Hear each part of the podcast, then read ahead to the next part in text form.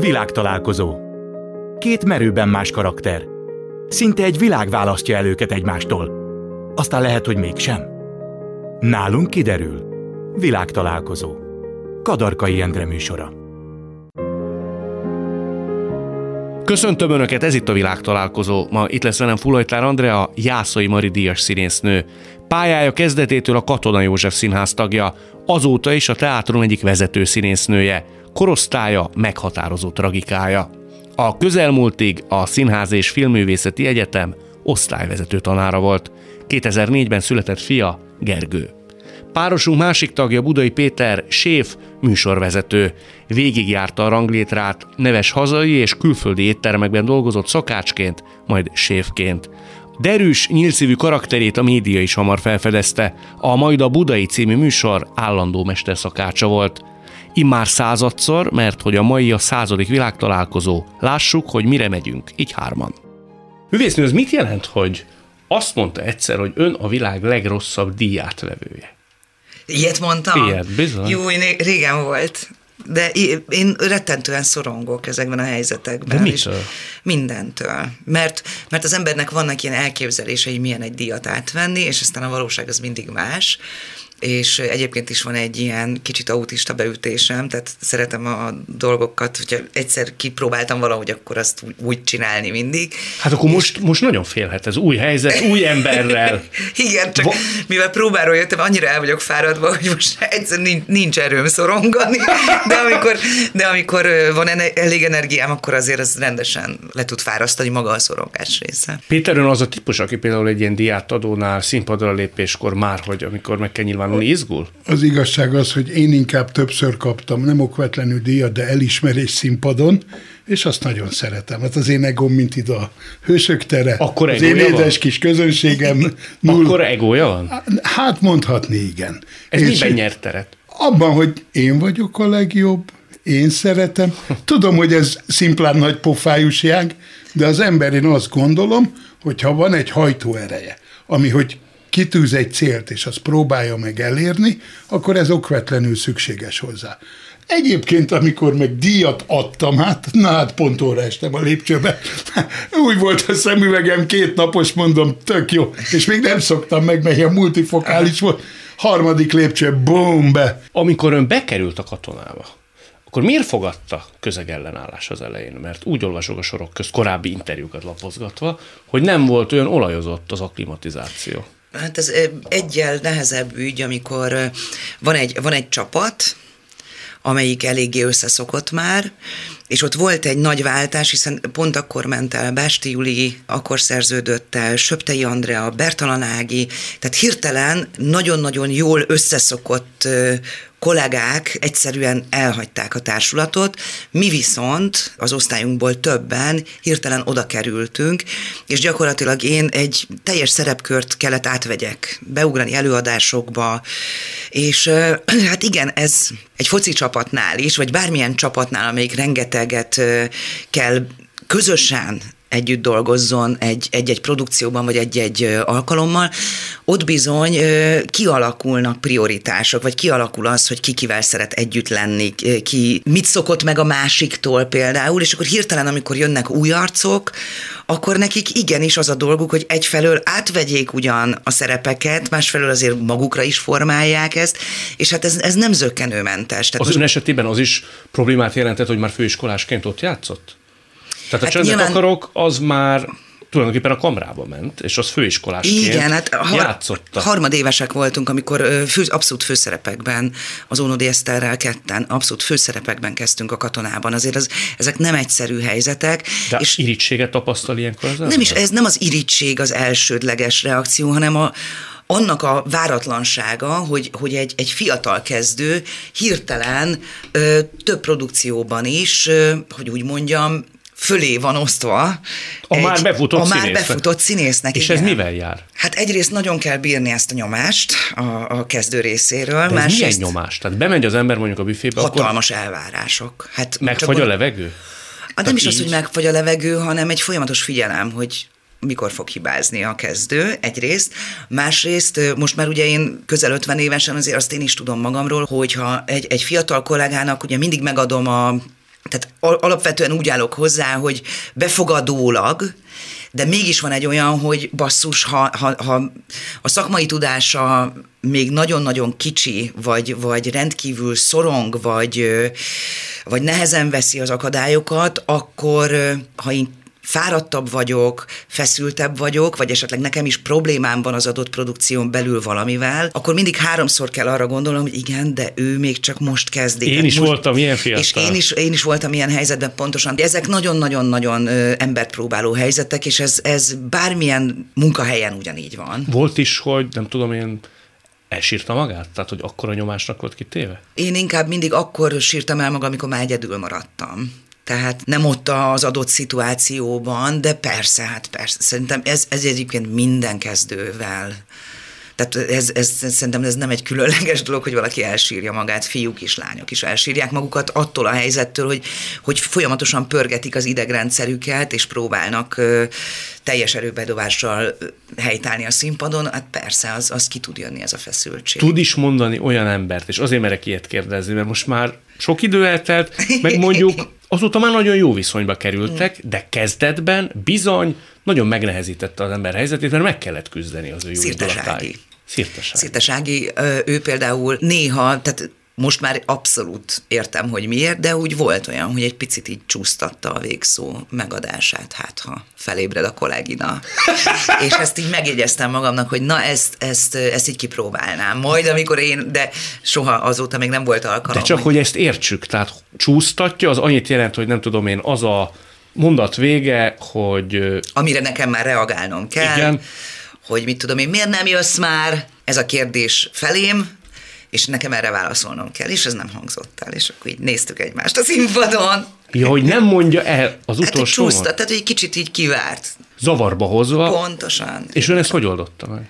Hát nagy kerek szemekkel néztem az Ágit, vártam, hogy mikor mondja, rendkívül ideges voltam, és ő meg így nézett. Mert ő viszont egyáltalán nem volt ideges, hiszen egy iszonyú színpadi rutin volt már mögötte addigra. Én nekem még semmi sem. Ezek kis gonoszkodások, nem?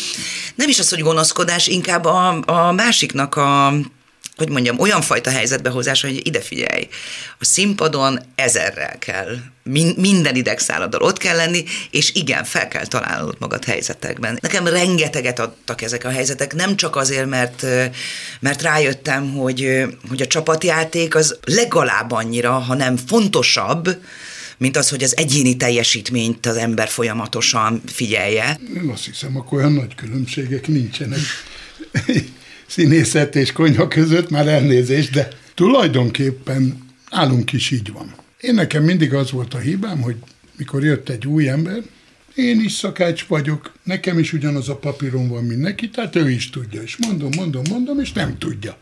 És akkor nézek, és akkor önnel ellentétben én ideges lettem. Akkor milyen ön?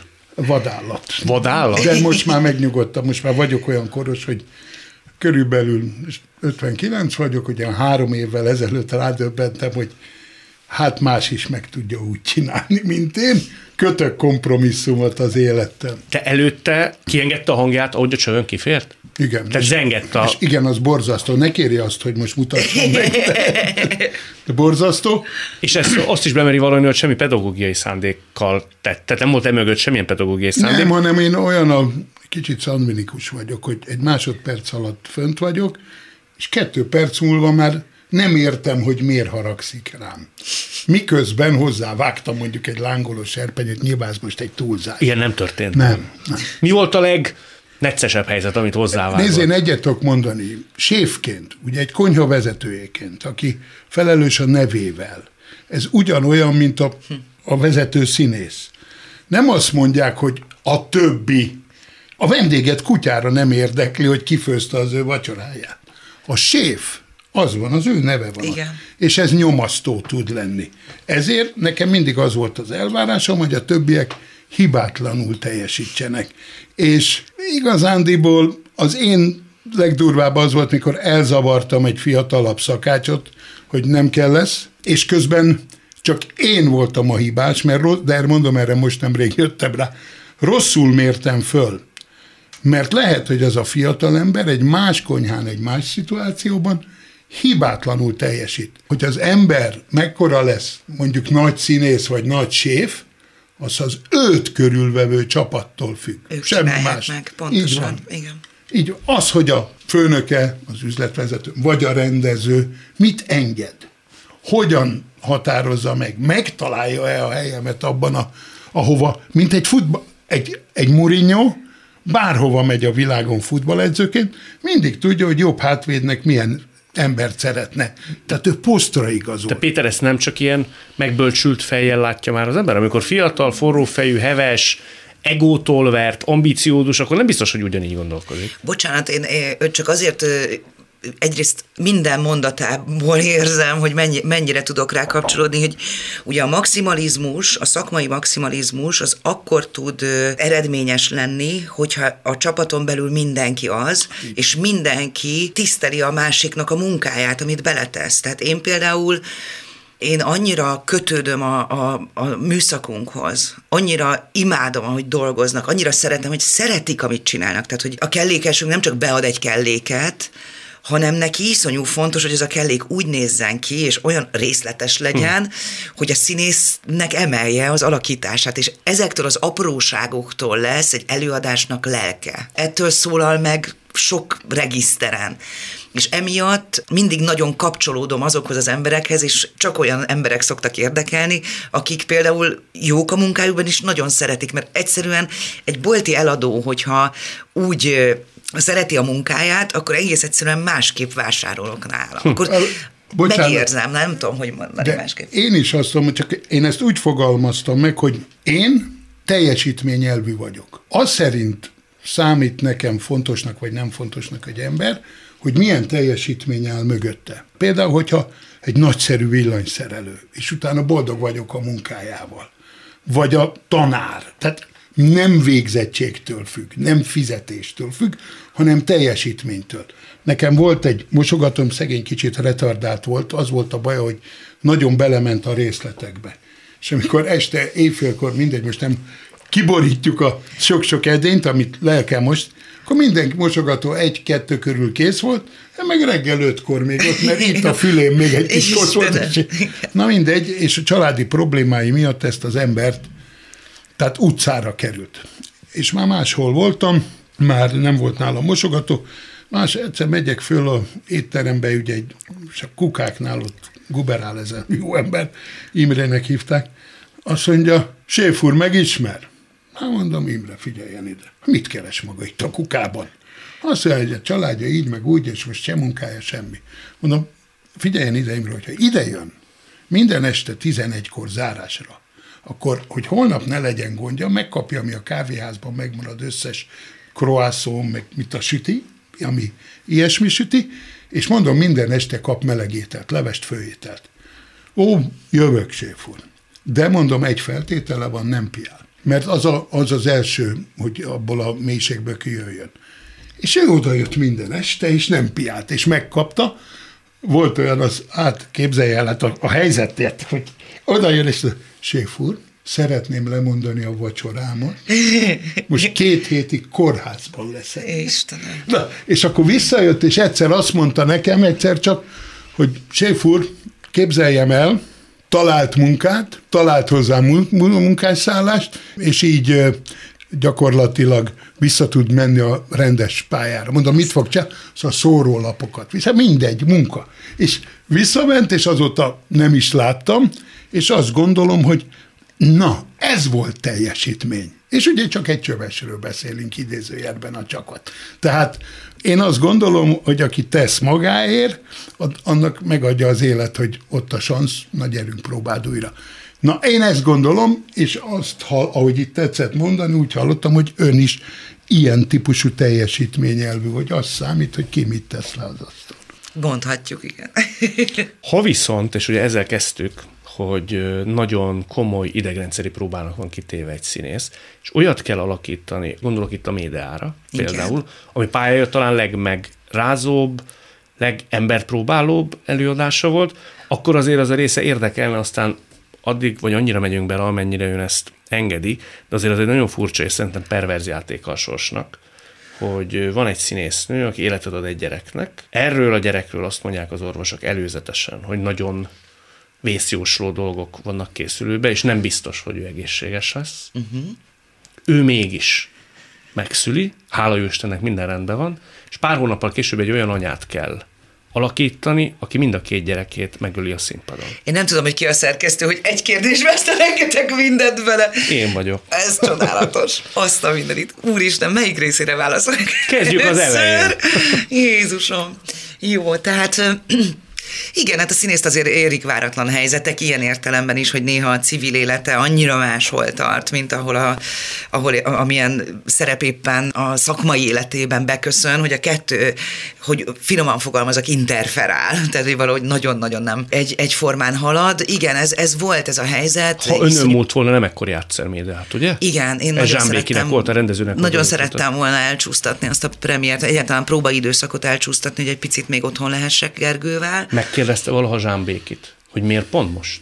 Hát ezt nem is kellett megkérdezni, ő elmondta, hogy, hogy, hogy ezt, ezt pont a tehát pont azért találta ki, mert hogy, hogy ő mindenképpen akart valamilyen görögöt eljátszatni velem, és amikor jött a hír, hogy gyereket várok, akkor beugrott neki a média. Tudva hogy amikor az... visszajövök majd a szülés után, akkor a médiát akarja velem megcsinálni.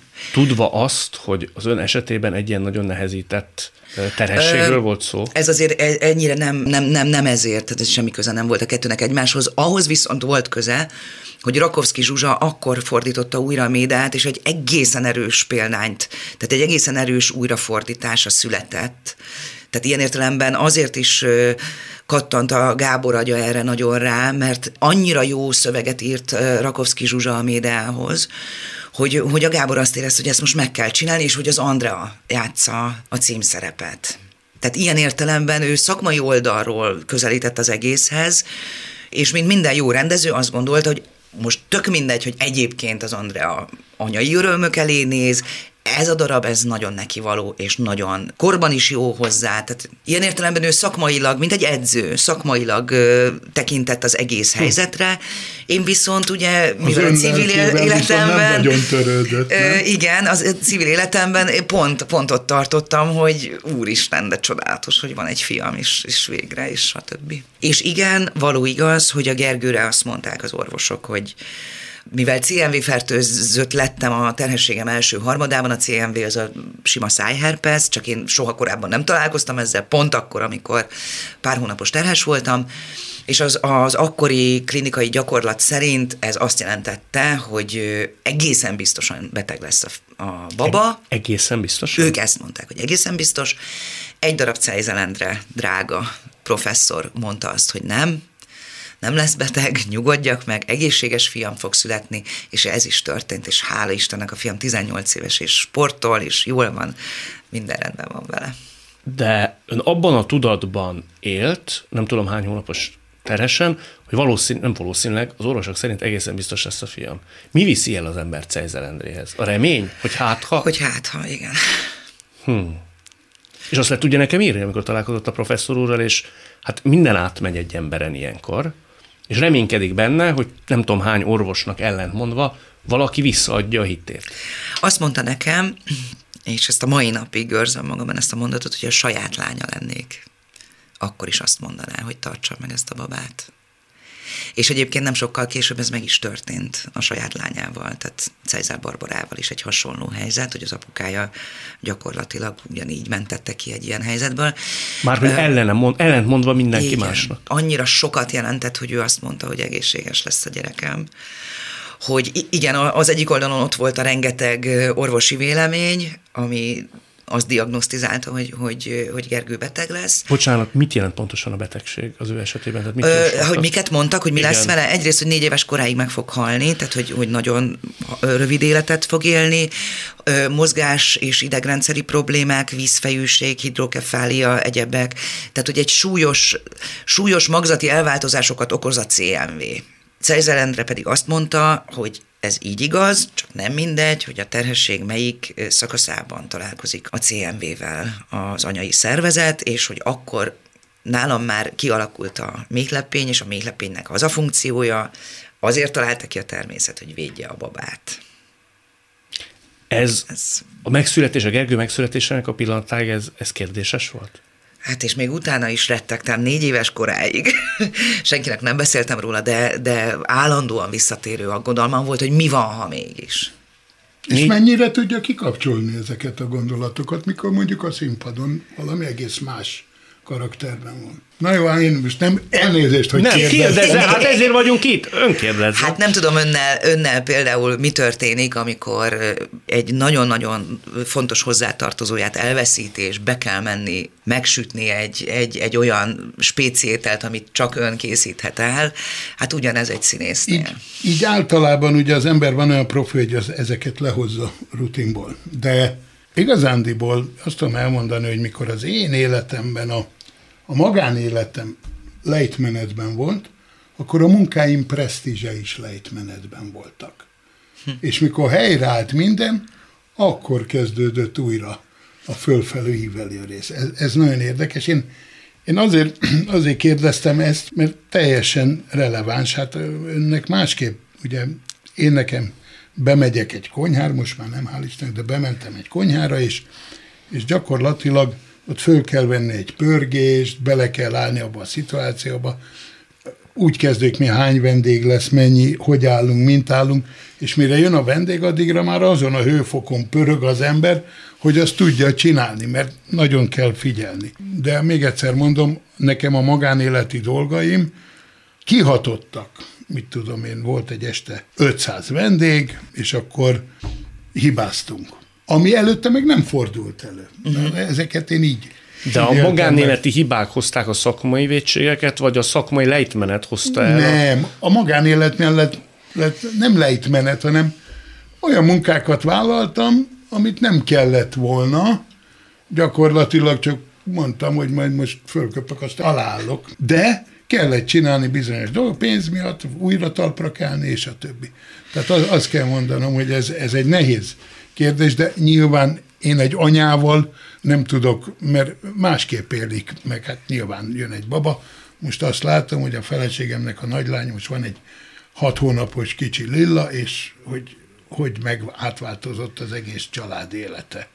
És ott kis gömbölyű, kis baba illatú, pufók, imádom, ugye, és mindig azt, azt ajánlom mindenki, hogy azt nézze meg, most hat hónapos, és ekkora a lába. És mikor megszületett, mint az új perce, akkora volt. És ez valami fantasztikus. Meg ugye a feleségem szülészeten ápolónő, és elmondja, hogy azért ilyen nyugodt és kiegyensúlyozott ez a baba, mert sokat foglalkozik vele az anyja, és mikor itt alakul ki a bizalom a gyerek és a szülő között, mert ha mindig csak ordít, mert akkor a gyerek azért ordít, mert valami baja van. Hmm. És ha hagyják ordítani, akkor az nem jó. Na mindegy, tovább nem tudom, de a lényeg az, hogy nekem így csapódott le, míg a művésznőnél meg egész másképp. másképp. Hát de az, a közös nevező itt is az, hogy azért van benne az emberben profizmus, ami lehozza a feladatot. Igen, de azért Abszolút. az egy nagyon nehezített terep, és én ezt nem tudtam, hogy négy éves koráig egy művész azon aggódik, hogy vajon mi lesz a gyerekével, és ezen közben kell a színpadon, ha nem is dedikált módon, mert úgy tudom, hogy azért ez árnyalva volt, a gyerekgyilkosság, a színpadon a médiáról igen. beszélünk, azért ezt estéről estére eljátszani, úgyhogy belül ilyesfajta félelmek, frusztrációk munkálnak egy színésznőben, azért az nem akármi. Hát igen, volt, volt ennél embert próbálóbb helyzet is, a, meghalt az apám, és másnap egy vígjátékban kellett játszanom, az is egy olyan, olyan tanulópénz volt a pályámról, vagy a szakmámról, hogy, hogy egészen szélsőségesen tud a kettő tehát az, hogy, hogy mit kell csinálnom bent a színházban, ahhoz képest, hogy mi történik velem a magánéletemben éppen. Pláne úgy De, még nehezebb gondolom, hogy nevettetni kell. Hogy nevette, pontosan igen, tehát hogy ez volt nagyon nagy, nagyon-nagyon egymással szemben álló helyzet. Ez a talizmán volt? Ez a talizmán volt, igen, és, és tulajdonképpen idősebb színészek mondták, és mostanra egészen másképp csengenek ezek a mondatok, mint 20 éves koromban, hogy a, a színész úgy éli le az életét, hogy mindig vannak olyan helyzetek, amikor amikor a színpad próbára teszi a saját civil idegrendszerét, de, és itt jön a de, Pont ezért a színpad segít túlélni tragédiákat, személyes mélypontokat, mert megtanít arra, hogy muszáj összeszedned magad, muszáj bemenni, és muszáj ö, eljátszani azoknak az embereknek, akik a ma este ott ülnek, akiknek semmi közük ahhoz, hogy veled civilben éppen mi van, és egy idő után ez egyébként gyógyítani is tud. Ugyan nem fordult meg a fejébe, hogy én ezt nem tudom megcsinálni? Akármelyiket. Dehogy nem, de, de, de közben mégis a, hogy mondjam, nem véletlenül ezért megy az ember színésznek, mert közben meg maga az a fajta kihívás, hogy de ezt most le kell győznöm, ezt a rettegést, és túl kell ezen lépnem, és meg kell csinálnom valamit, ez a fajta kihívás, ez meg izgatja. A, tehát, hogy ez egy szakmai kihívásnak minősül, nem pedig hogy mondjam, nem pedig egy kóros esetnek. Van, van aki kóros esetnek tartja ezt, hogy úristen, hogy lehet valaki akkora Azért gyökér? Nem, bocsánat, hogy, bocsánat, azért nem, ugyanezeket válaszoltam volna. Az én. De jó. Ugyanezeket. Bemegy az ember, nem számít, hogy lázas, nem számít, hogy fáj, nincs elég ember, munka megvan. És itt csatolok vissza, ugye, hogy mikor az emberek akkor veszítenek el, mikor jön valami tragédia, akkor veszítik el a talajtalábuk, jön egy tragédia, és akkor egy pótszerhez fordul, ahelyett, hogy a munkáját csinálná. Mert bármilyen tragédiából föl lehet állni, ha van egzisztenciám. És ez az a profizmus, ami túl kell, hogy vigye. És ha már ott vagyok, nehogy már rosszul csináljam. Pontosan. Tehát ez, azért mondtam, hogy ugyanazt Tök tudnám válaszolni, mert így van, mert én is sose felejtem el, délelőtt voltam az onkológiai intézetben rendelésem, ha behívott a doktornő, ugye ott vártam két órát, mutatja a papírt, hogy ez a szövet, mint a, ó, mondom, de jó, a kocsiban kiüntültem egy másfél órát remektem, azt egy óra múlva bent kellett lenni dolgozni. Az gyerünk tovább. Mert a munka az a rész, hogy aki azt nagyon figyel, nagyon jól akarja csinálni, akkor kizár mindent. De ha jól sejtem, akkor egy rossz diagnózist közöltek önnel? Hát igen, elég rossz volt. Úgyhogy igen. Hát azt mondták, hogy a szövettan eredménye rossz, ha jól értem? Igen, igen, igen. Hát ez egy anyajegyem volt, és gyakorlatilag melanoma malignus, és az én barátom ugye nőgyógyász, most a klinikán az a professzor helyettese, vagy alatta van, második ember. Nem ez a lényeg, hanem... Te ő... bement akkor este? Ugyanúgy a konyhába is csináltad? Hát muszáj volt, hát attól még járni tud az ember. Hát olyan nincsen. Igen. Tehát ezek a munkahelyek, ezek úgy vannak, ha egy kiesik, akkor nagyon nagy problémát okoz. Tehát én azért nyilván, hogyha egy színész kiesik, és rögtön helyettesíteni kell, az nagyon nagy problémát. Ha valaki nem megy be egy szakácsbrigádba, olyan kiszámolt mennyiségű ember van, hogy kész, lebénul az egész. Lehet bezárni, vagy viszont látásra. Tehát, de, és akkor van az, hogy így, mint egy reggelőny, lecsapódik minden, és csak a munka. Mint egy, egy igazán sportoló. El tudja valaki képzelni a Szilágyi Áronról, aki kardvívásban, ami az a legnagyobb koncentráció kell, nem csak az ellenfelére koncentrál, hanem mindenféle gondolatját. Hát ezt így kell, én azt egyszer egy lapnak azt nyilatkoztam, hogy Azért mondom, hogy teljesen paralel, úgyhogy Endre nagyon jól csinálta, hogy megtalált minket.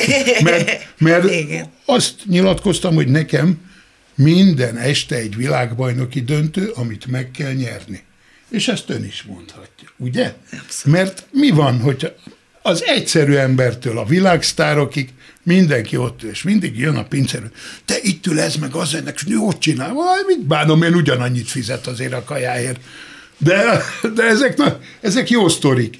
De, de visszatérve, hogy egyébként ez baj is volt az életemben, és ez kihatott, hogy a munka mindenek előtt. Tehát a magánélete megsínlett? Igen, mert az én felfog, én egy nagyon konzervatív felfogású ember vagyok. Az én nagyanyám, ő nevelt, mert, mert így alakult, és az anyukám nagyon fiatal volt, de azt tanultam, most egy példaként, hogyha nem adtam át öt évesen a, a villamoson a helyem egy idős embernek, akkor otthon fakanál.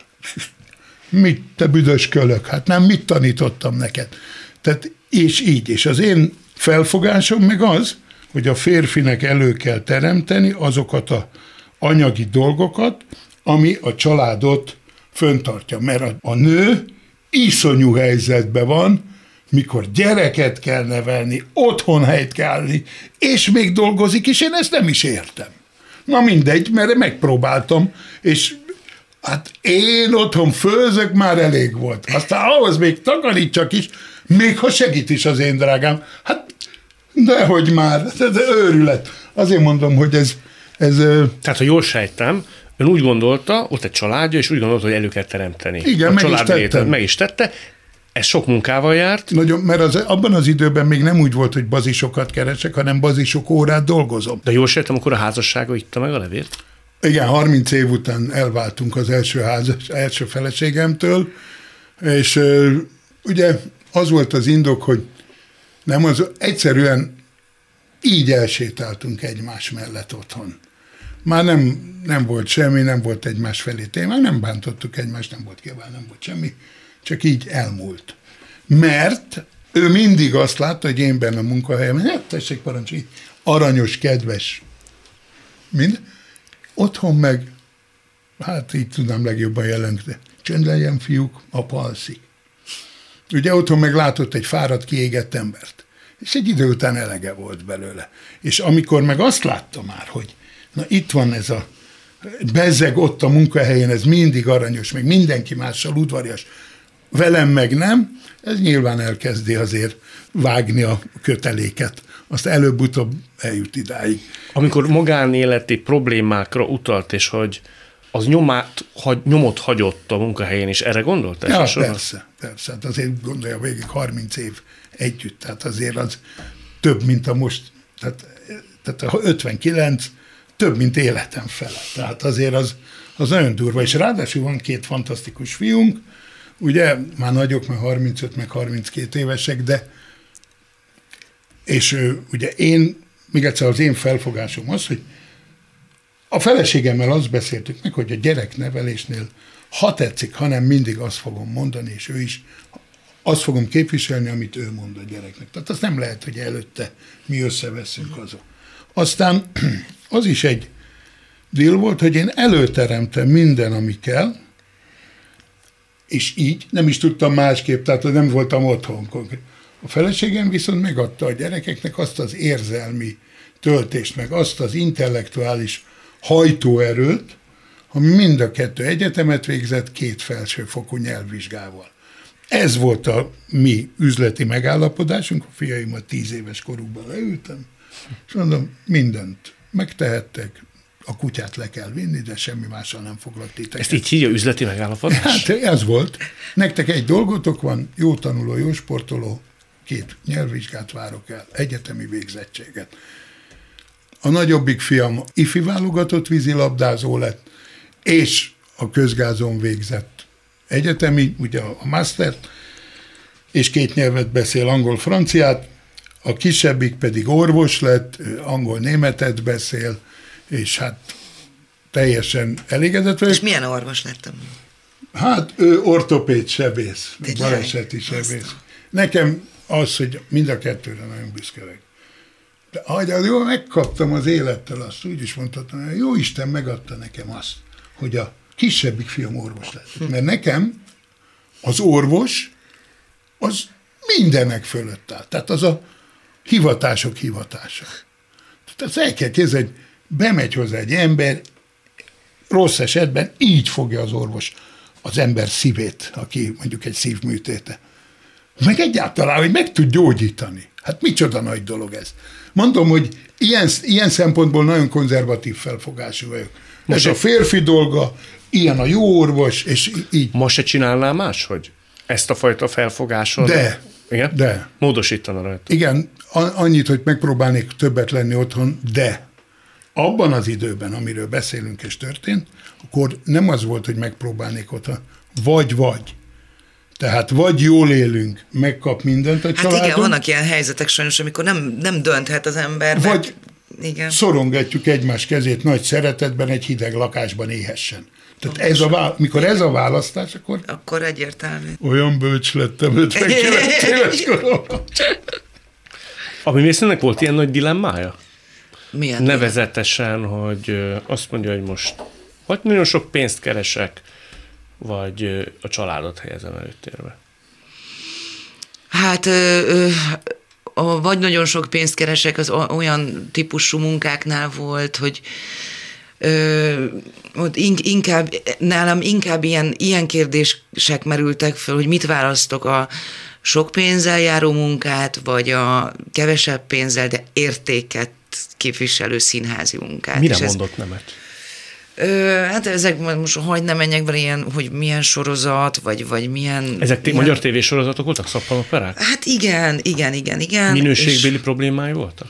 Leginkább az van, hogy szerintem ez egyre élesebben el választódik ma már, hogy, hogy az ember vagy egy napi szériában, forgósorozatba forogja be magát, és akkor gyakorlatilag az, az annyira le is köti, az az illető sorozat szerződésileg is, meg az munkaidőben is, hogy kevéssé tud, mit tudom én, egy színházban rendszeresen dolgozni, vagy társulati tagként létezni, és én nekem mindig az volt a, nem tudom, a, ebben a pályában a vonzó, meg mind, magamról csak azt tudom elképzelni, hogy én egy színházi színész vagyok alapvetően, és, és ezzel viszont sajnos együtt jár az, hogy jóval kevesebbet keresek, mint azok a kollégáim, akik mondjuk napi sorozatokat forgatnak, és ezáltal a megélhetésük egy egész más, tehát hogy, hogy mondjuk nagyságrendileg többet keresnek, mint én. Soha és ez egy nem döntés.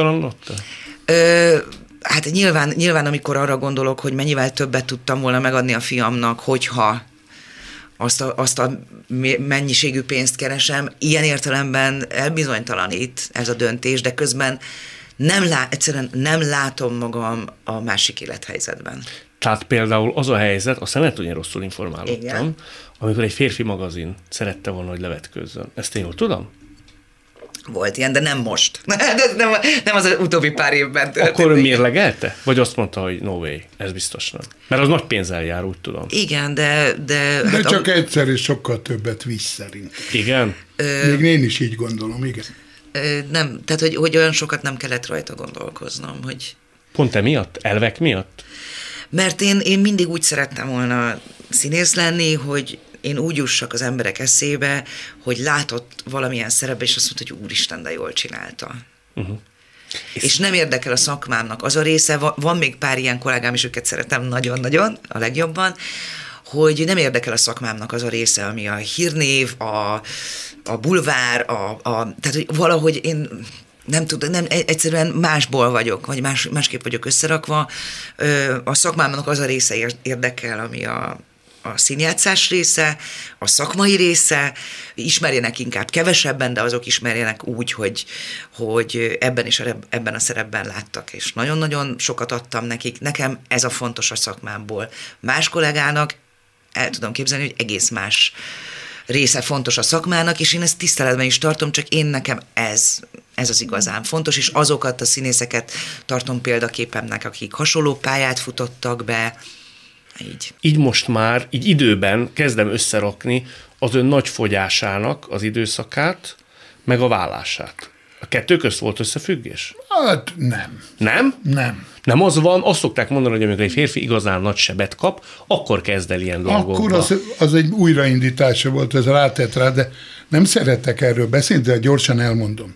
Tehát azt kell tudni, hogy az én egóm, én 180 kiló voltam. De akkor is azt gondoltam, az én képem, nem az egóm, az én képem, hát egy kicsit pufi, de azért szép, meg néztem magamat, tud, milyen izmos vagyok, meg minden. Igen ám, de jártam, kellett orvoshoz járnom, vérnyomás, meg ilyen, tehát nem egy stresszmentes szakma, amilyen. És a világ legszebb doktornője volt, a belgyógyász doktornő. Gyönyörű volt, tényleg. Hű, mondom. És ott az ember mindig Még daliásan. Ugye, daliásan. Ki oda, hogy kihúz, azt mondja meg, mondom, kezi csakalom, doktor, mondja, a napot, Péter, jó szarul néz ki, nem sok van már hátra. Hű, mondom. És utána jött egy másik haver, azt mondja, hogy nézek ki? 50 fölött 150-nel az 55 nem jön el. Ezt mondta. Azt a... És akkor ezt így Aha. összeraktuk, ugye, és én nem 150 vagy 180, és akkor a feleségem Ugye nem mozogtam semmit, csak a munka. Feleségem azt mondta, ez így nem megy, csinálj valamit, és fölhívta a szumós szövetséget. és a szumó szöve, e, akkor újra elkezdtem sportolni, és azért azt, mert ott puha szőnyegen volt az edzés, ugye birkózóteremben, és, izé, és akkor nem fájnak az ember térdei, és ott meg is, és ott 180-ról lementem, 160 mindegy. Japánba kimentem, az nagyon, nagyon nagy élmény volt, mert meghívott a japán alapítvány, mint magyar gasztronómust. Ott két hét alatt leugrott 5 kiló, pedig éjjel-nappal lettünk. Csak ők olyat tesznek, amit ő nem lesznek keve, kövérek.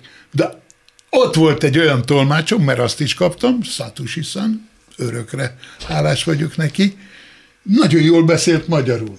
De ő volt az egyetlen kövér japán, akit láttam benne a szubózókon kívül. Hát mondom, Szatucsi, figyelj ide, mi, mi van veled? Azt mondja, tudod, én hat évig Budapesten éltem. Jaj. Megszerettem és a magyar konyhát. És kérdezem, de ott, és mondom, figyelj ide, mi volt a kedvenc kajád? Azt mondja, hát a vácskai rizses hús.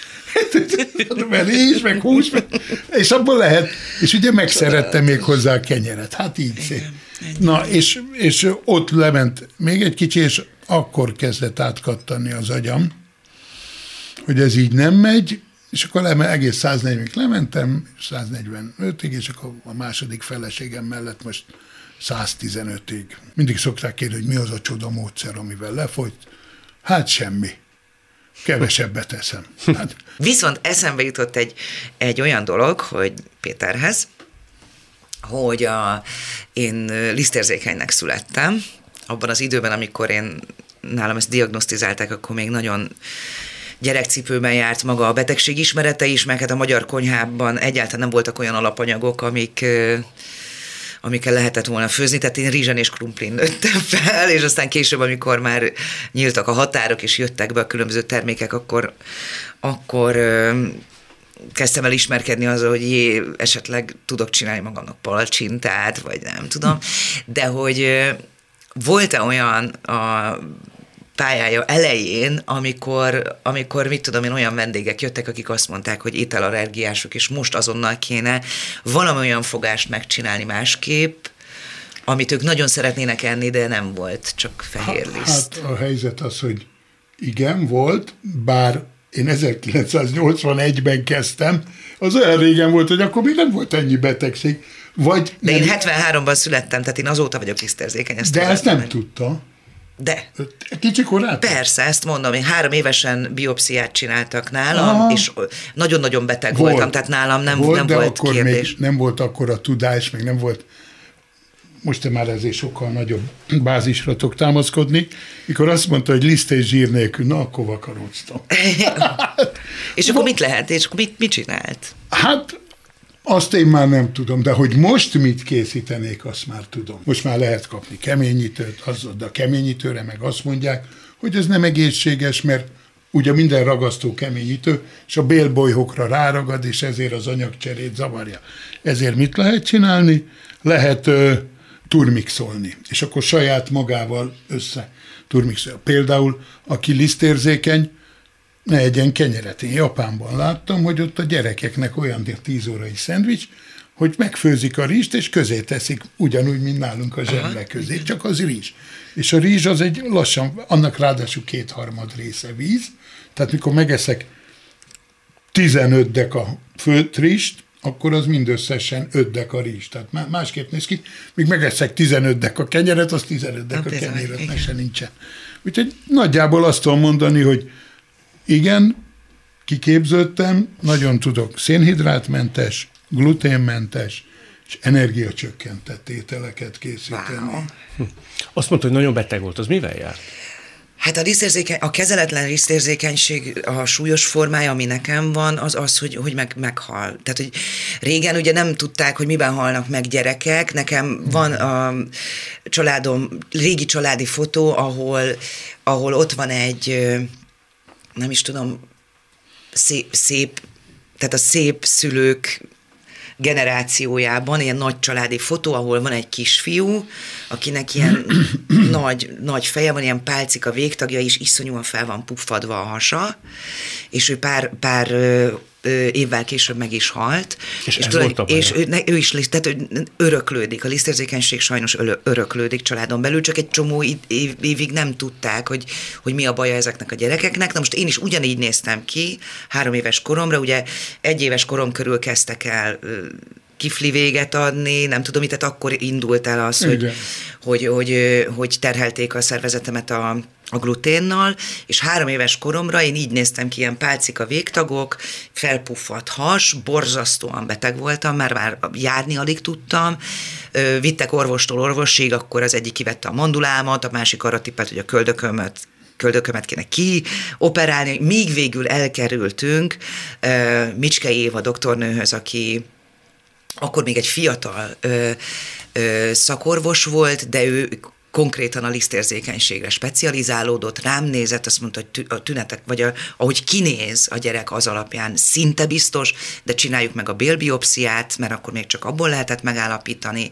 És amikor kiderült, akkor én ott elég sokat voltam kórházban, hogy fel feljavítsanak, és, és azonnal gluténmentes étrendre kellett átállni, és egyébként ugye a lisztérzékenységnél ez is egy csodálatos dolog, hogy az ember tartja a diétát, akkor pillanatok alatt lesz jól. Tehát a vékony bél, nagyon, a bélbolyhok nagyon gyorsan tudnak regenerálódni, és visszáll egy normális emésztés, de ehhez kötelező tartani a diétát egy életen át. Önnek aztán később is a gyerekkora azzal járt, folyamatos orvosi vizsgálat, Pontosan, kórház. Igen, igen, igen, igen. 18 éves koromig ellenőriztek, hogy csontsűrűségemet, mert ilyenkor a, a csontok is sokkal gyengébbek. Meg ugye én állandóan ételhordóba kellett vigyem magammal, tehát mindig más tettem, mint a többiek, ez mindig ismerjük a gyerekközösségeket. Fú, ez micsoda, amit te eszel, te miért nem azt teszed, mint mi?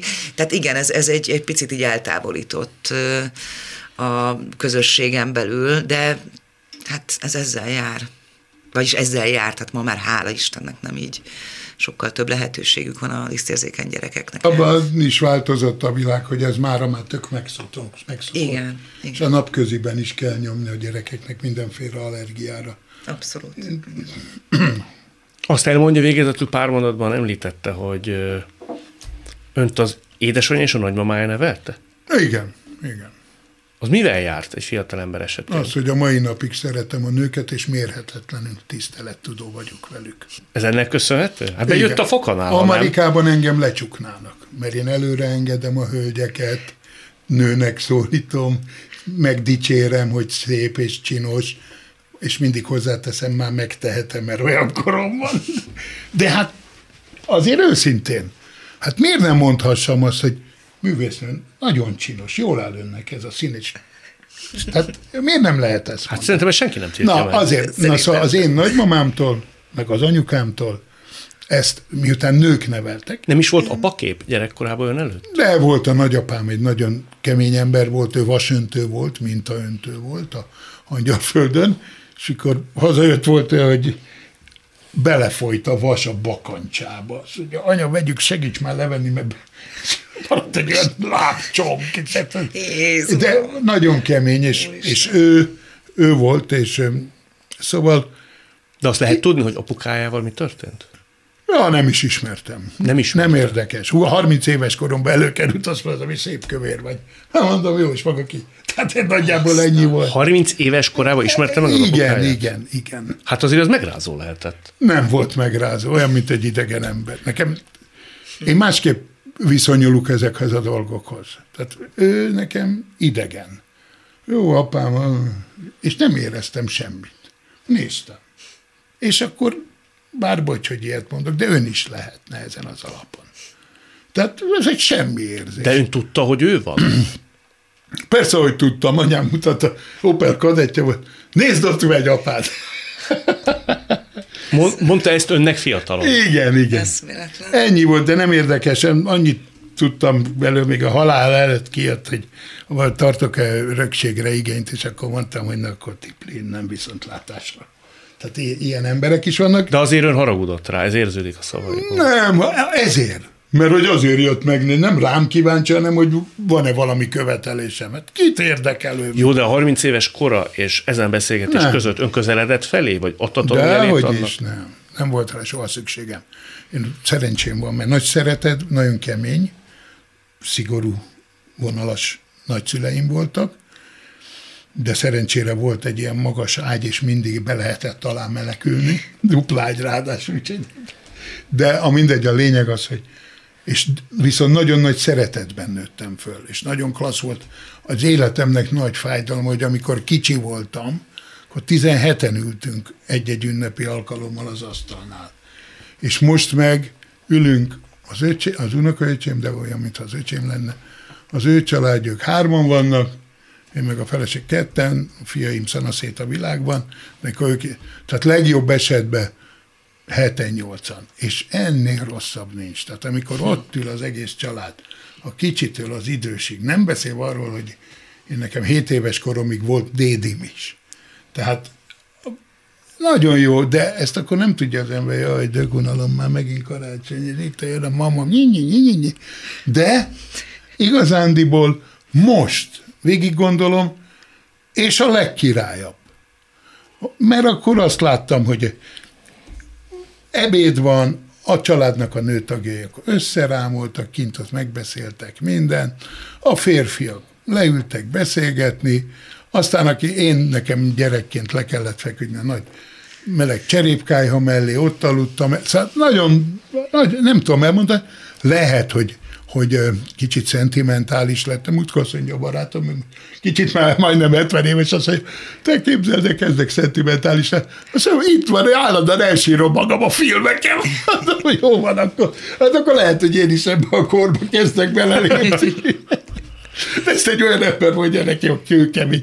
Volt ilyen barátom, magyar bajnok birkózó volt, hatalmas, erős ember. Nézte az Esmeraldát, ott voltam nála. Mondom, mit csinálsz? Az Esmeralda megvakult, és voltak a könnyei. Hát azért mondtam, hogy nem úgy van ám az. Hát minden esetben nagyon örülök, hogy önöket én mutathattam be egymásnak, és hát, nagyon élveztem az Én nem, nem gondoltam volna, hogy ennyi közös, Igen, közös gondolatunk van. Tényleg Igen. nem. De ez nagyon Endre ezt nagyon jól kitalálta. Köszönöm. Önök kellettek hozzá, Fulajtár Andrát és Budai Pétert látták, hallották. Nagyon szépen köszönöm. Világtalálkozónkat nem csak hallgathatják, de végig is nézhetik. Iménti beszélgetésünk hamarosan már látható lesz YouTube csatornámon is. A mai adás létrejöttében köszönöm Varholik Zoltán és Egyi Gábor segítségét. Találkozunk jövő szombaton itt, a Klubrádióban. Viszont hallásra!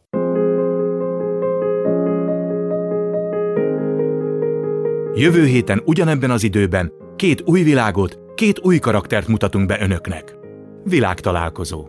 Kadarkai Endre műsora.